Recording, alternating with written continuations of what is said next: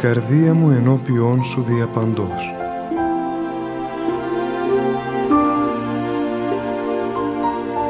Μια απόπειρα διαδικτυακής επικοινωνίας του πατρός Γεωργίου Σχοινά μαζί σας.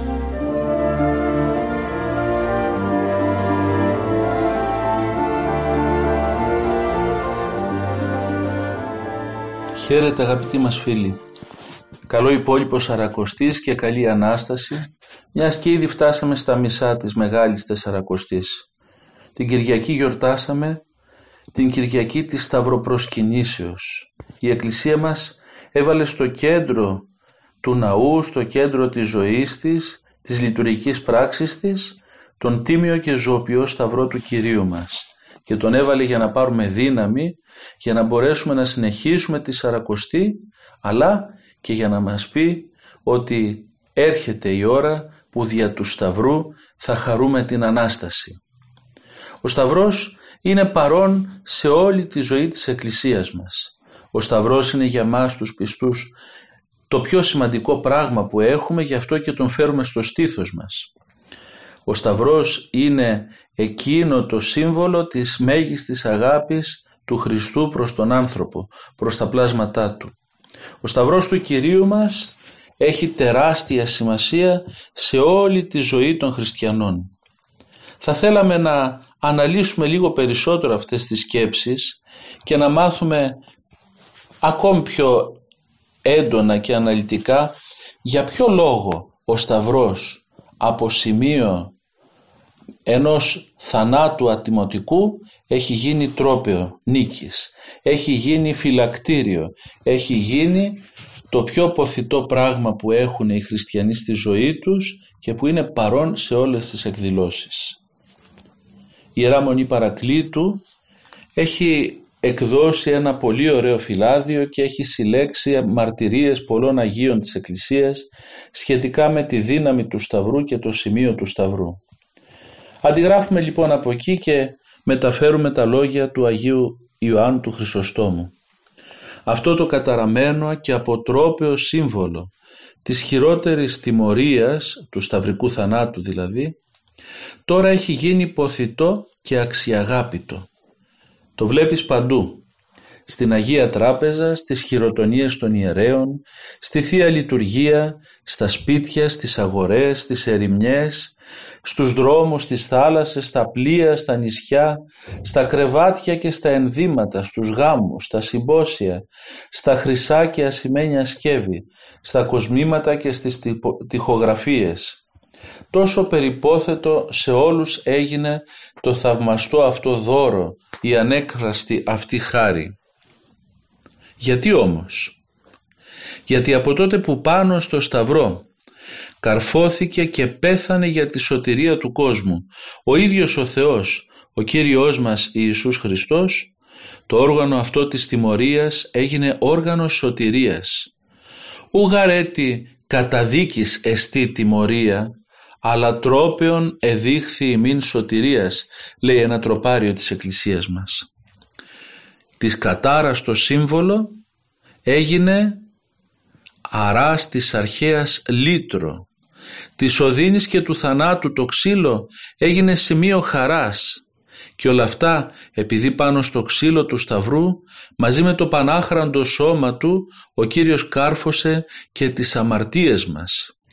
Όπως γράφει ο Απόστολος Παύλος μας χάρισε πάντα τα παραπτώματα εξαλείψας το καθημόν χειρόγραφο προσιλώσας αυτό το Σταυρό.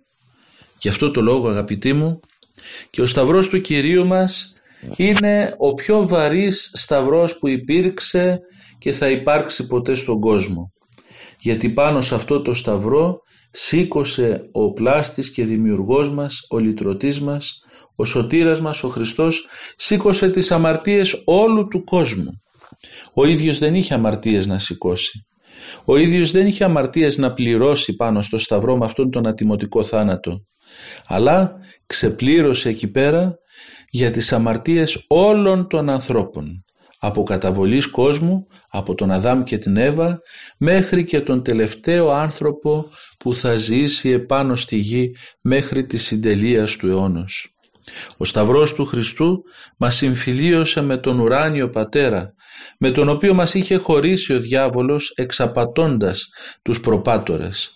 Ο Σταυρός του Χριστού μας άνοιξε τη βασιλεία των ουρανών, αφού μέχρι τη Σταύρωση εκείνου ο Άδης κατάπινε αχόρταγα ακόμη και τους δικαίους.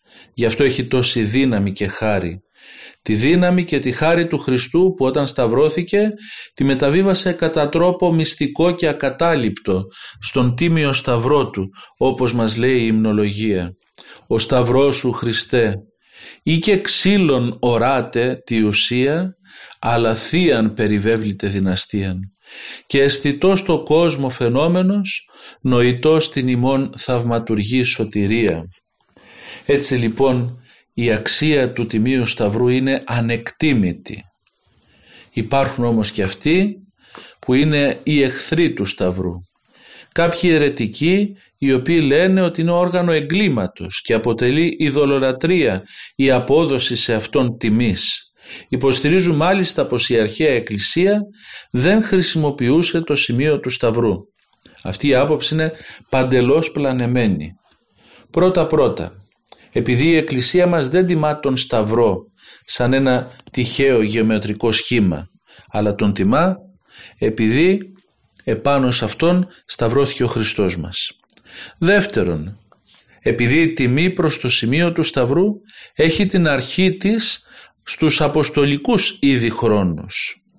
Τρίτον, επειδή ο ίδιος ο Θεός φανέρωσε με υπερφυσικά γεγονότα σε διάφορες περιπτώσεις και εποχές ότι ο Σταυρός αποτελεί το σύμβολό του. Και τέταρτον, επειδή με το σημείο του Σταυρού έγιναν και γίνονται εξαίσια θαύματα. Έτσι λοιπόν αγαπητοί μου όσοι διατείνονται ότι είναι η δολολατρία η χρήση του Σταυρού ότι είναι ένα μέσον ατιμωτικού θανάτου το οποίο θα έπρεπε να το βδελισόμαστε και όχι να το τιμάμε περιφρονώντας έτσι τη σταυρική θυσία του Χριστού και αποξενώνοντας το Χριστό από το σταυρό του ουσιαστικά τι κάνουν; Πονηρά υπακούουν στις υποβολές του διαβόλου που τους λένε να εξαφανιστεί ο σταυρός από παντού ακόμη και στις μέρες μας βλέπουμε αυτή την προσπάθεια ο Σταυρός να φύγει από παντού και από τις σημαίες όπου υπάρχει και από τα κοντάρια από τις σημαίες και από τις μαθητικές τάξεις και από παντού. Γιατί αυτή η λύσα, αυτή η μανία εναντίον του Σταυρού, γιατί, γιατί ο Σταυρός υπενθυμίζεις σε όλους μας, στους ανθρώπους όλους, αλλά και στους δαίμονες, τη σταυρική θυσία του Χριστού που έγινε η λύτρωση για το ανθρώπινο γένος. Και επειδή ο διάβολος δεν αντέχει το γεγονός ότι επί του Σταυρού νικήθηκε η εξουσία του, κατελήθη το κράτος του ουσιαστικά και ότι μετά το Σταυρό ήρθε η Ανάσταση του Κυρίου που τον κατατρόπωσε παντελώς, γι' αυτό το λόγο και θέλει ο διάβολος να εξαφανιστεί από παντού το σημείο του Σταυρού. Όμως εμείς οι χριστιανοί, όπως βλέπετε και όπως πρέπει να κάνουμε, ξεκινάμε τη μέρα μας, τελειώνουμε τη μέρα μας κάνοντας την προσευχή μας, κάνοντας το σημείο του Σταυρού.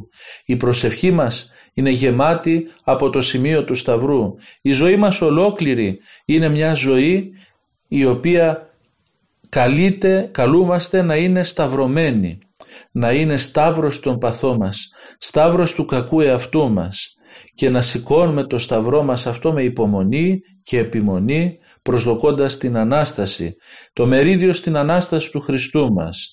Έτσι λοιπόν εμείς όχι μόνο δεν θα κρύψουμε το Σταυρό και την αξία του, αλλά θα εντρυφήσουμε ακόμη περισσότερο σε αυτό το μεγάλο δώρο, σε αυτή τη μεγάλη ευεργεσία που μας έκανε ο Θεός, που ονομάζεται Τίμιος και Ζωοποιός Σταυρός.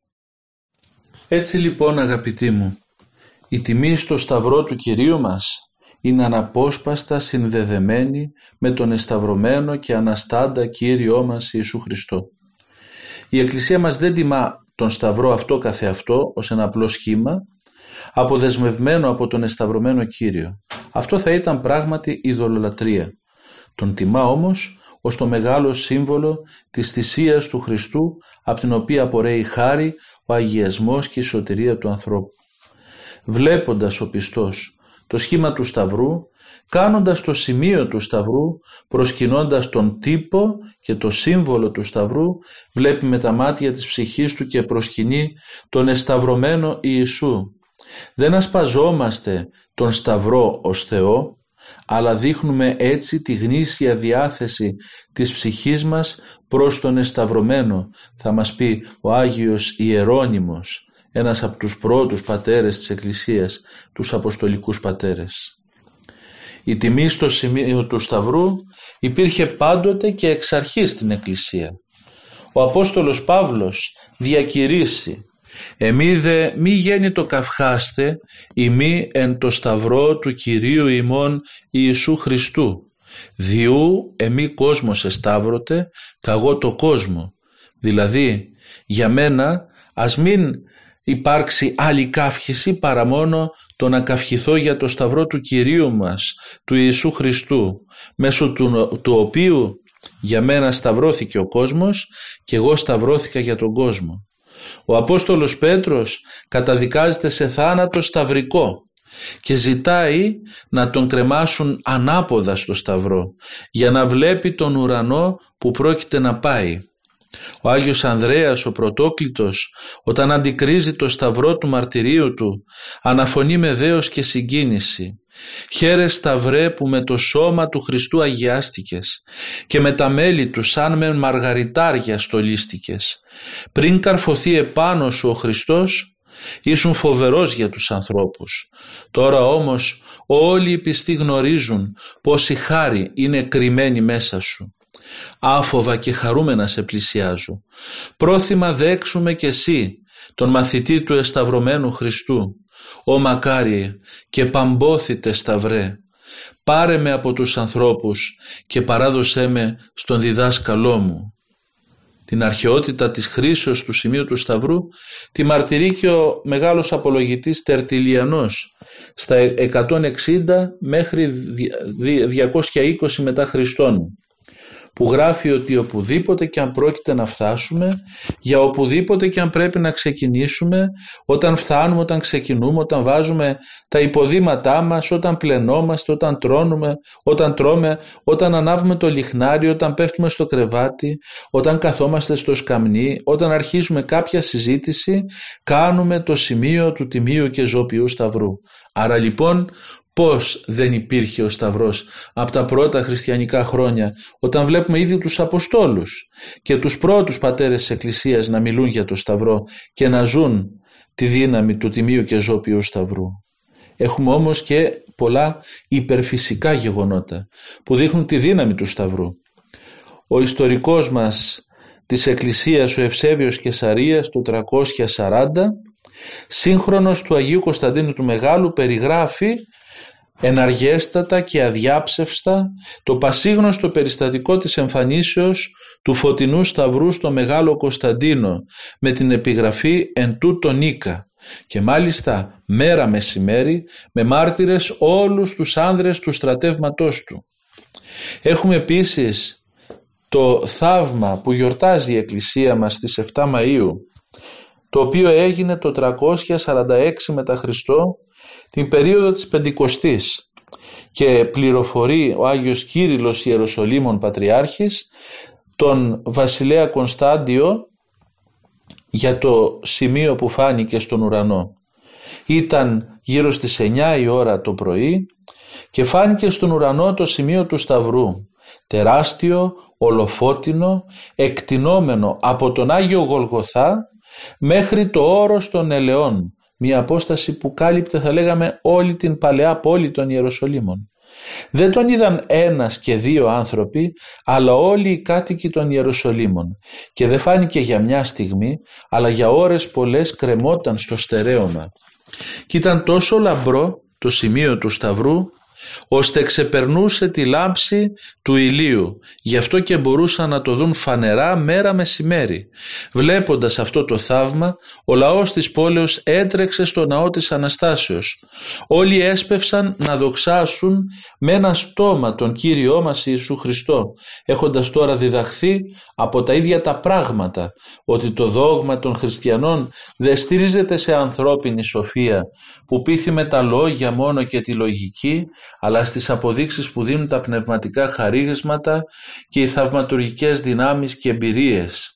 Και το δόγμα δεν κηρύσσεται μόνο από ανθρώπους, αλλά μαρτυρείται και από τον ίδιο το Θεό, από τον ουρανό. Την ανάμνηση αυτή γιορτάζει η Εκκλησία μας κάθε χρόνο στις 7 Μαΐου, ημέρα της εμφανίσεως του Σταυρού αλλά και ο Άγιος Μεγαλομάρτης Ευστάθιος όταν ήταν ακόμη πλακίδας και ήταν ειδωλολάτρης και ήταν καλός άνθρωπος, δίκαιος και φιλάνθρωπος αλλά ακόμη δεν είχε βρει το Χριστό. Αξιώθηκε όταν κυνηγούσε μέσα στο δάσος να δει ένα ελάφι το οποίο είχε ένα υπέρλαμπρο φωτεινό σταυρό ανάμεσα στα κέρατά του και να ακούσει την ίδια ώρα τη φωνή του ίδιου του Χριστού, του εσταυρωμένου Ιησού, να του λέει γιατί πλακίδα με κυνηγάς; Εγώ είμαι ο Χριστός που δεν με γνωρίζεις, αλλά με ευαρεστείς με τα καλά σου έργα. Για χάρη σου λοιπόν φάνηκα πάνω σε αυτό το ελάφι. Γιατί γιατί οι ελεημοσύνες και οι καλές σου πράξεις με ευχαρίστησαν. Γι' αυτό και εγώ σου φανερώθηκα, γιατί δεν είναι δίκαιο ένας άνθρωπος σαν και σένα να μην γνωρίζει την αλήθεια. Αυτά και άλλα του είπε ο Κύριος και μετά ο Πλακίδας βαπτίστηκε μαζί με όλη του την οικογένεια και ονομάστηκε Ευστάθιος και έχουμε μια Αγία οικογένεια μέσα στο συναξάρι της Εκκλησίας μας. Αυτά είναι κάποια από τις θαυματουργικές εμφανίσεις του Σταυρού. Το σημείο του Σταυρού όμως θαυματουργεί με χίλιους τρόπους και έχουμε πάλι πάρα πολλές μαρτυρίες. Έχουμε τον Άγιο Αντώνιο τον Μεγάλο που το γιορτάζουμε 17 Ιανουαρίου ο οποίος θέλοντας να κατεσχύνει κάποιους σοφούς ειδωλολάτρες που πήγαν να τον πειράξουν έφερε μπροστά τους μερικούς δαιμονισμένους και τους είπε Καθαρίστε τους εσείς με τους συλλογισμούς σας και με όποια άλλη τέχνη ή μαγεία κατέχετε, επικαλούμενοι τα είδωλά σας και αν δεν μπορέσετε, παρετηθείτε και θα δείτε κατευθείαν τη δύναμη του Χριστού. Βεβαίως δεν κατόρθωσαν τίποτε εκείνοι και αυτός κάνοντας τρεις φορές το σημείο του Σταυρού πάνω στους δαιμονισμένους εκείνοι ευθύς ελευθερώθηκαν από τα δαιμόνια και σηκώθηκαν θεραπευμένοι και δόξαζαν το Θεό. Ο Άγιος Επιφάνιος Κύπρου που το γιορτάζουμε 12 Μαΐου ήταν ακόμη μικρό δεκάχρονο παιδί. Ένα ατίθασο μοσχαράκι τον τραυμάτισε σοβαρά στο μυρό και τον έριξε κάτω ανίκανο πια να σηκωθεί. Τότε ένας ευσεβής χριστιανός, ο Κλεόβιος, τον σταύρωσε τρεις φορές το χτυπημένο μέλος και αμέσως ο μικρός επιφάνιος γιατρεύτηκε και σηκώθηκε. Ο ίδιος Άγιος αργότερα σταύρωσε τρεις φορές τη θυγατέρα του βασιλιά της Περσίας και την απάλαξε αυτοστιγμή από το δαιμόνιο που τη βασάνιζε ο Άγιος Βασίλειος ο Μέγας όταν ο Αριανός βασιλιάς Ουάλης διέταξε να παραδοθεί ο καθεδρικός ναός της Νίκαιας στους Αριανούς ζήτησε να αφήσουν το Θεό να μιλήσει για το ζήτημα. Πρότεινε να κλείσουν το ναό και να προσευχηθούν τόσο οι Αριανοί όσο και οι Ορθόδοξοι. Και αν ανοίξει με την προσευχή των Ορθοδόξων να παραμείνει σε αυτούς. Αλλιώς αν με την προσευχή τους οι Αριανόφρονες ανοίξουν το ναό να πάρουν το ναό οι Αριανοί. Και πραγματικά οι προσευχές των Αριανών δεν καρποφόρησαν, ενώ αντιθέτως μόλις ο Άγιος Βασίλειος σχημάτισε τρεις φορές το σημείο του Σταυρού πάνω στην κλειστή πύλη του ναού λέγοντας ευλογητός ο Θεός των χριστιανών εις τους αιώνας των αιώνων αμέσως έσπασαν οι μοχλοί και ανοίχτηκαν τα θυρόφυλλα και έτσι η Εκκλησία παρέμεινε στους Ορθοδόξους. Βλέπουμε λοιπόν τα θαύματα του Σταυρού τα θαύματα που δεν έχουν τέλος. Ένα διαρκές θαύμα είναι και ο αγιασμός. Ένα νερό. Ένα νερό το οποίο όμως ευλογείται με την χρήση του Τιμίου και Ζωοποιού Σταυρού και γίνεται πηγή αγιασμού. Γίνεται αλεξιτήριο κάθε κακού, αλλά και ταυτόχρονα παραμένει άφθορο, ακέραιο και αναλύωτο μέσα στο χρόνο και μπορεί κανείς μετά από χρόνια να πιει από αυτό το νερό χωρίς να έχει αναπτυχθεί μέσα σε αυτό το νερό κανένα μικρόβιο, κάτι της που θα μπορούσε να βλάψει τον άνθρωπο. Αυτό είναι ένα διαρκές θαύμα μέσα στη ζωή της Εκκλησίας και άλλα πολλά. Πόσο μεγάλη λοιπόν είναι η δύναμη του Τιμίου και Ζώπιου Σταυρού και πόσο πολύ πρέπει να προστρέχουμε στη χρήση του Σταυρού για να αγιαζόμαστε κι εμείς και να παίρνουμε τις μεγάλες ευεργεσίες και δωρεές Του.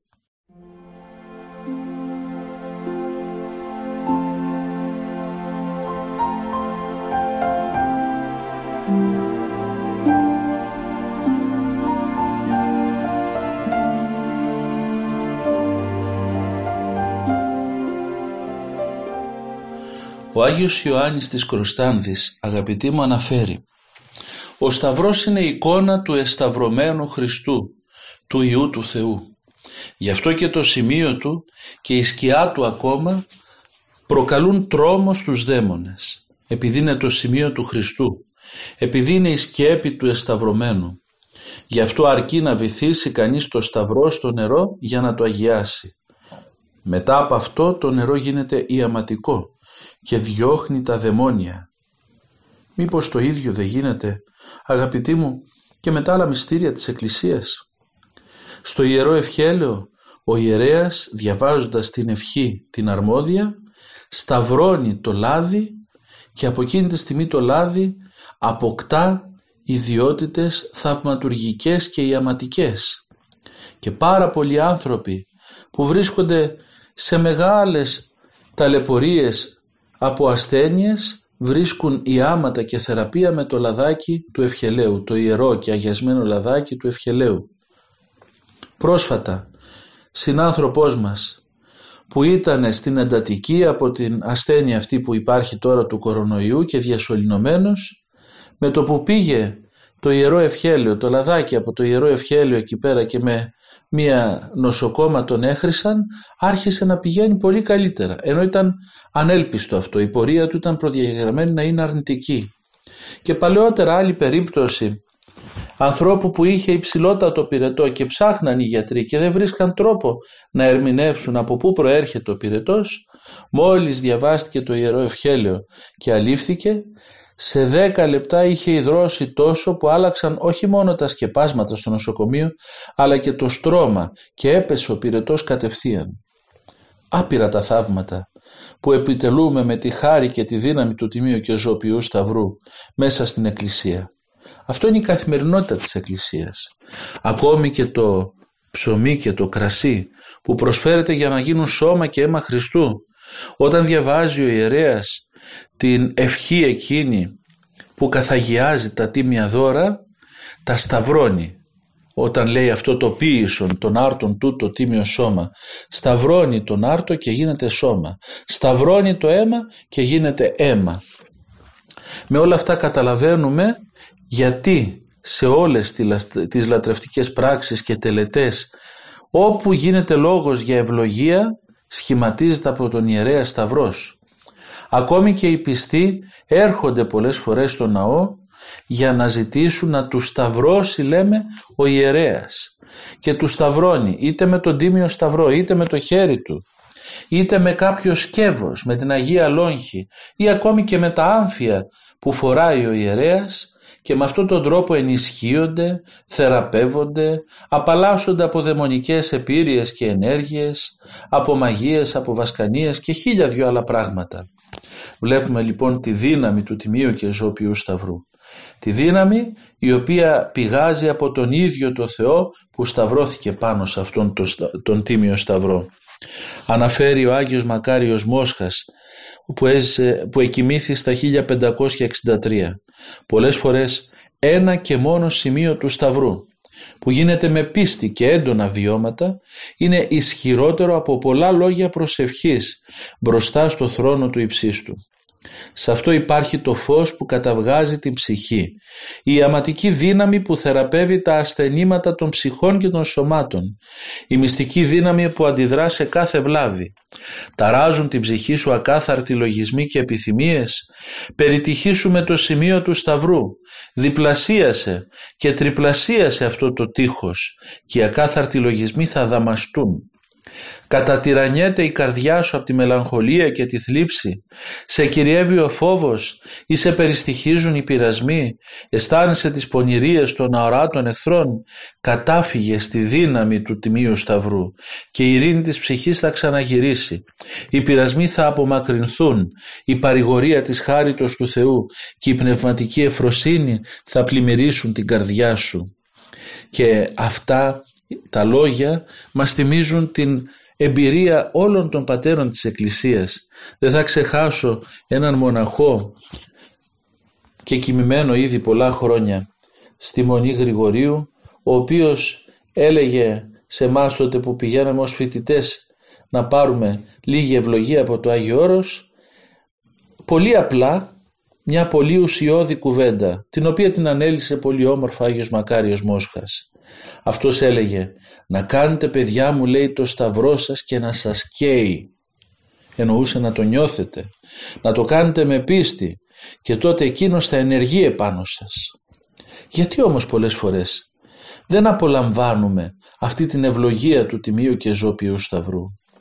Αν έχει τόση χάρη και τόση δύναμη όντως και που το έχει, γιατί δεν μπορούμε κι εμείς όλοι να απολαύσουμε πάντοτε τις ευλογίες του και τις δωρεές του; Μάλλον το φταίξιμο έρχεται σε μας.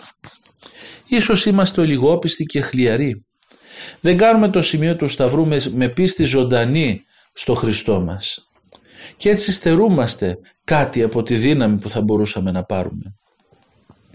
Άλλες φορές δεν έχουμε την ταπεινοφροσύνη έτσι αν ο Κύριος ενεργεί στη δύναμη του τιμίου και ζωπιού σταυρού του υπάρχει κίνδυνος να πέσουμε σε υπερηφάνεια θεωρώντας τις συνέπειες της δικής του δυνάμεως ως δικό μας κατόρθωμα και μας προφυλάσσει ο Θεός δίνοντάς μας λιγότερη χάρη για να ταπεινωθούμε ίσως. Άλλοτε οφείλεται στη σκληροκαρδία, την αμαρτωλότητα και την αμετανοησία μας. Λέει ο Άγιος Κοσμάς ο Ετωλός Πρέπει να έχουμε το χέρι μας καθαρό από αμαρτίες και αμόλυντο και τότε ως αν κάνουμε το σταυρό κατακαίει το διάβολος και φεύγει. Είδε και είμαστε μολυσμένοι με αμαρτίες δεν πιάνε το σταυρός που κάνουμε και τότε οι δαίμονες δεν φοβούνται. Κοιτάξτε με τι απλό τρόπο ο Άγιος Κοσμάς ο Ετωλός, ο Μέγας αυτός, εις Απόστολος της Εκκλησίας μας, μας λέει πολύ απλά πράγματα και μας τοποθετεί σωστά πνευματικά. Θα κάνουμε λέει το σταυρό αλλά πρέπει και εμείς να είμαστε σταυρωμένοι με κάποιον τρόπο. Δηλαδή να είμαστε και εμείς στη διαδικασία να καθαριζόμαστε από τα πάθη μας. Να είναι καθαρή η καρδιά μας, καθαρό το χεράκι μας για να το σηκώσουμε και να κάνουμε το σταυρό και να επικαλεστούμε τη χάρη του και τη δύναμή του. Αλλιώς είναι σαν άλλα να λέμε με τα εξωτερικά σχήματα, με το σταυρό, με τα λόγια μας και άλλα να ζητάει η καρδιά μας. Τέλος, πολλές φορές δεν κάνουμε σωστά το σημείο του σταυρού.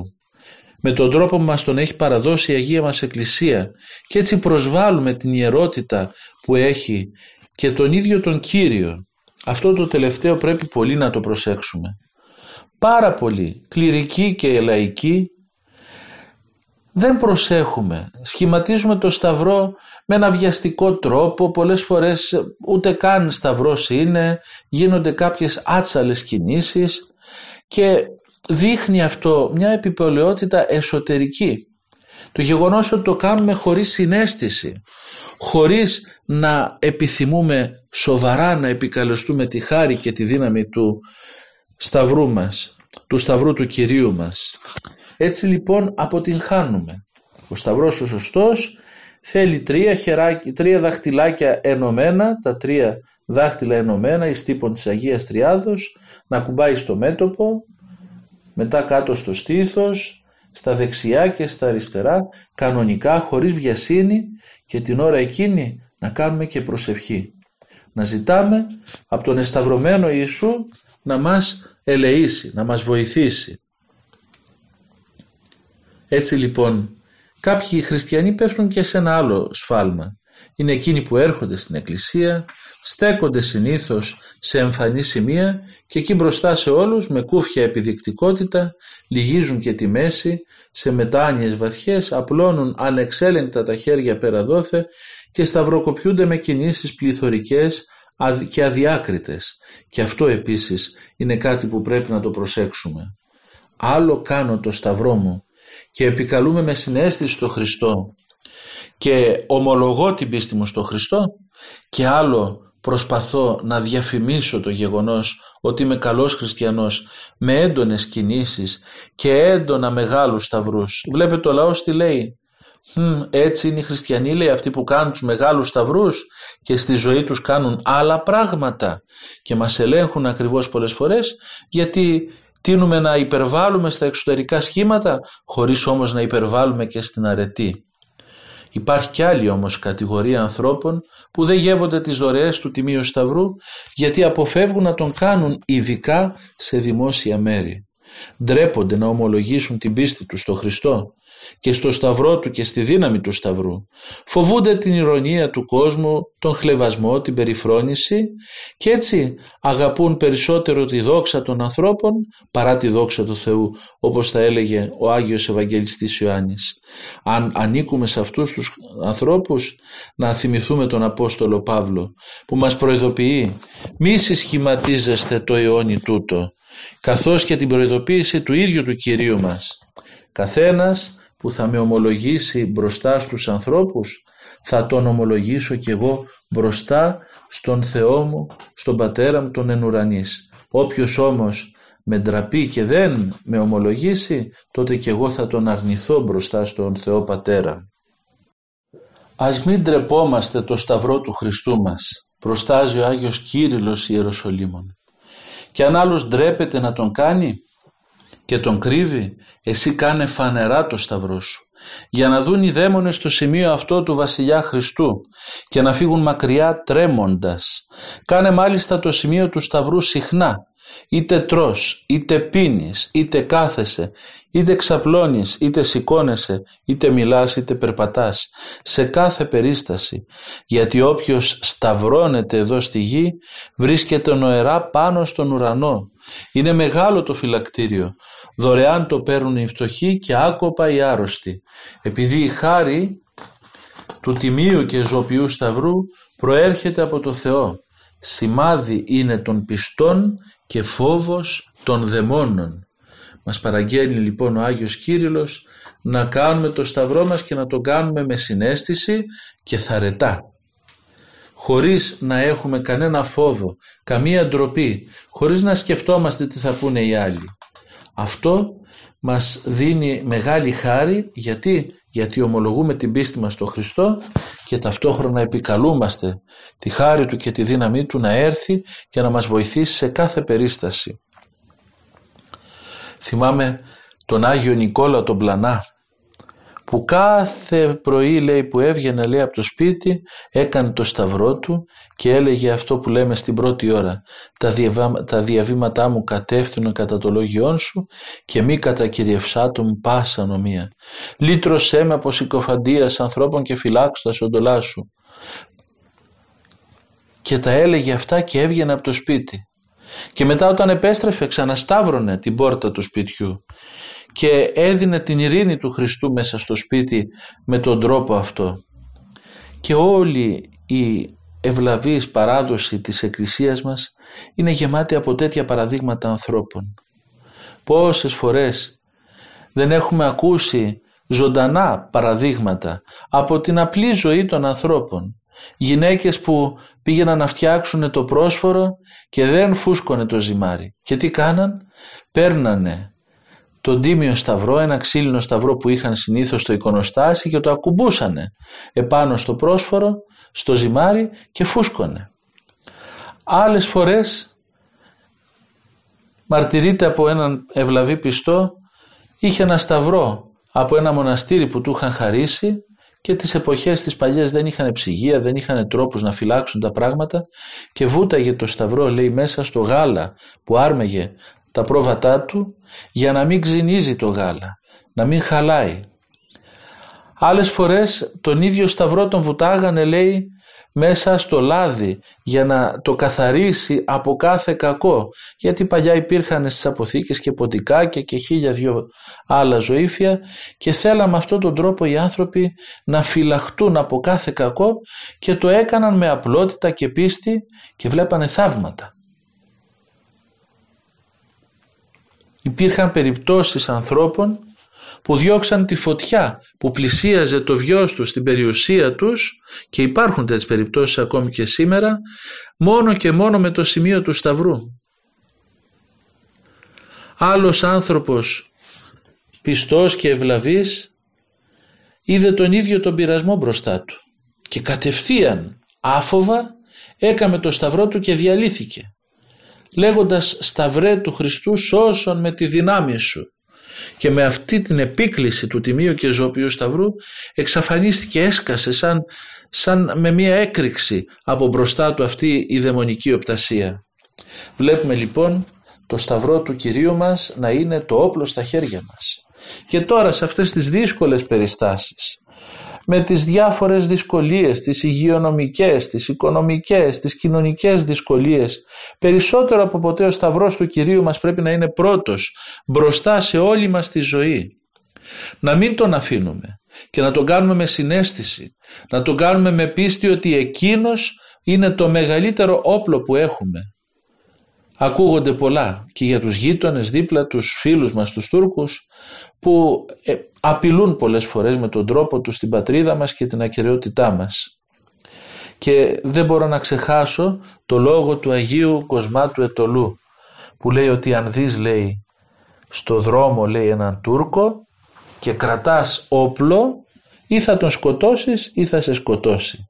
Αν κρατάς λέει όμως το σταυρό τότε δύο πράγματα θα γίνουν. Ή θα σε σκοτώσει και θα γίνεις μάρτυρας ή θα σκύψει και θα προσκυνήσει το σταυρό. Εμείς ευχόμαστε για τους γείτονες να σκύψουν και να προσκυνήσουν και αυτοί τον τίμιο και ζωοποιό σταυρό ούτως ώστε να μην χρειαστεί κανένας πόλεμος και καμία βίαιη κίνηση και να έρθουν τα πράγματα όπως πρέπει και να γίνουμε όλοι μας μία πίμνη ίσπιμην και τότε θα είμαστε φίλοι πραγματικοί και αδέρφια γιατί ο Σταυρός του Κυρίου μας είναι ο Σταυρός που αγκαλιάζει όλο τον κόσμο ο Χριστός σταυρώθηκε για όλους τους ανθρώπους, για να λυτρώσει όλους τους ανθρώπους, έτσι όσο πιο πολλοί αποδεχθούν τη δύναμη του Τιμίου και Ζώπιου Σταυρού, αποδεχθούν τη σταυρική θυσία του Κυρίου μας, του Μεγάλου Εσταυρωμένου Ιησού Χριστού, τότε όλο και πιο πολλοί άνθρωποι θα γευθούν τη χάρη και την ευλογία και την ενότητα που υπάρχει ανάμεσα στους πιστούς που ανήκουν στο σώμα της Εκκλησίας του Χριστού. Έτσι λοιπόν να κάνουμε το σταυρό μας και να τον κάνουμε σωστά. Και να τον ζούμε το σταυρό μας, να το ζούμε στην καθημερινότητα, να προσπαθούμε να σταυρώνουμε τα πάθη μας, τις αμαρτίες μας, τον κακό μας σε αυτό και να το κάνουμε με όσο πιο πολύ πίστη μπορούμε. Και να ζητάμε από το Θεό να μας δίνει ακόμη περισσότερη συνέστηση και πίστη. Και τότε θα δούμε θαύματα πολλά. Αλλά θα ήθελα να ακούσουμε λίγο τον Άγιο Κοσμά τον Ετωλό που μας παραγγέλνει πώς πρέπει να γίνεται ο Σταυρός με ένα πολύ απλό αλλά ταυτόχρονα βαθύτατα θεολογικό κείμενό του και να κλείσουμε με αυτόν τον τρόπο την προσέγγιση που κάναμε στο μυστήριο του Τιμίου και Ζώπιου Σταυρού. Λέγει λοιπόν ο Άγιος Κοσμάς. Ακούσατε χριστιανοί μου πως πρέπει να γίνεται ο Σταυρός και τι σημαίνει. Μας λέει το Άγιο Ευαγγέλιο πως η Αγία Τριάς, ο Θεός, δοξάζεται στον ουρανό περισσότερο από τους αγγέλους. Τι πρέπει να κάνεις κι εσύ, σμίγεις τα τρία σου δάχτυλα, με το δεξιό το χέρι σου και μην μπορώντας να ανέβεις στον ουρανό να προσκυνήσεις, βάζεις το χέρι σου στο κεφάλι σου, διότι το κεφάλι σου είναι στρογγυλό και φανερώνει τον ουρανό. Και λέγεις με το στόμα, καθώς εσείς οι άγγελοι δοξάζετε την Αγία Τριάδα εις τον ουρανό, Έτσι και εγώ ως δούλος ανάξιος δοξάζω και προσκυνώ την Αγία Τριάδα. Και καθώς αυτά τα δάχτυλα είναι τρία, είναι ξεχωριστά αλλά είναι και μαζί, έτσι είναι και η Αγία Τριάς, ο Θεός. Τρία πρόσωπα και ένας μόνος Θεός. Κατεβάζεις το χέρι σου από το κεφάλι σου και το βάζεις στην κοιλιά σου και λέγεις «Σε προσκυνώ και σε λατρεύω Κύριέ μου, διότι κατεδέχθης και εσαρκώθης εις την κοιλία της Θεοτόκου δια τις αμαρτίες μου. Το βάζεις πάλι στο δεξιό σου ώμο και λέγεις «Σε παρακαλώ Θεέ μου, να με συγχωρήσεις και να με βάλεις στα δεξιά με τους δικαίους». Βάζοντας πάλι το χέρι στον αριστερό ώμο λέγεις «Σε παρακαλώ Κύριέ μου, μη με βάλεις στα αριστερά με τους αμαρτωλούς». Έπειτα σκύβοντας κάτω στη γη ομολογείς «Σε δοξάζω Θεέ μου, σε προσκυνώ, σε λατρεύω γιατί καθώς βάλθηκες εις τον τάφο έτσι θα βαλθώ και εγώ και όταν σηκώνεσαι ορθός φανερώνεις την Ανάσταση και λέγεις «Σε δοξάζω Κυριέ μου, σε προσκυνώ και σε λατρεύω, γιατί αναστήθηκες από τους νεκρούς για να μας χαρίσεις τη ζωή την αιώνια». Αυτό σημαίνει ο Πανάγιος Σταυρός του Κυρίου μας, λέγει ο Άγιος Κοσμάς ο Ετωλός.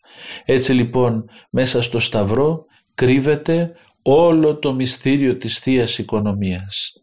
Όλα όσα έχει προσφέρει ο Χριστός στον άνθρωπο συγκεφαλαιώνονται στο σημείο του Τιμίου και Ζωπιού Σταυρού. Σταυρέ του Χριστού σώσον ημάς τη δυνάμει σου.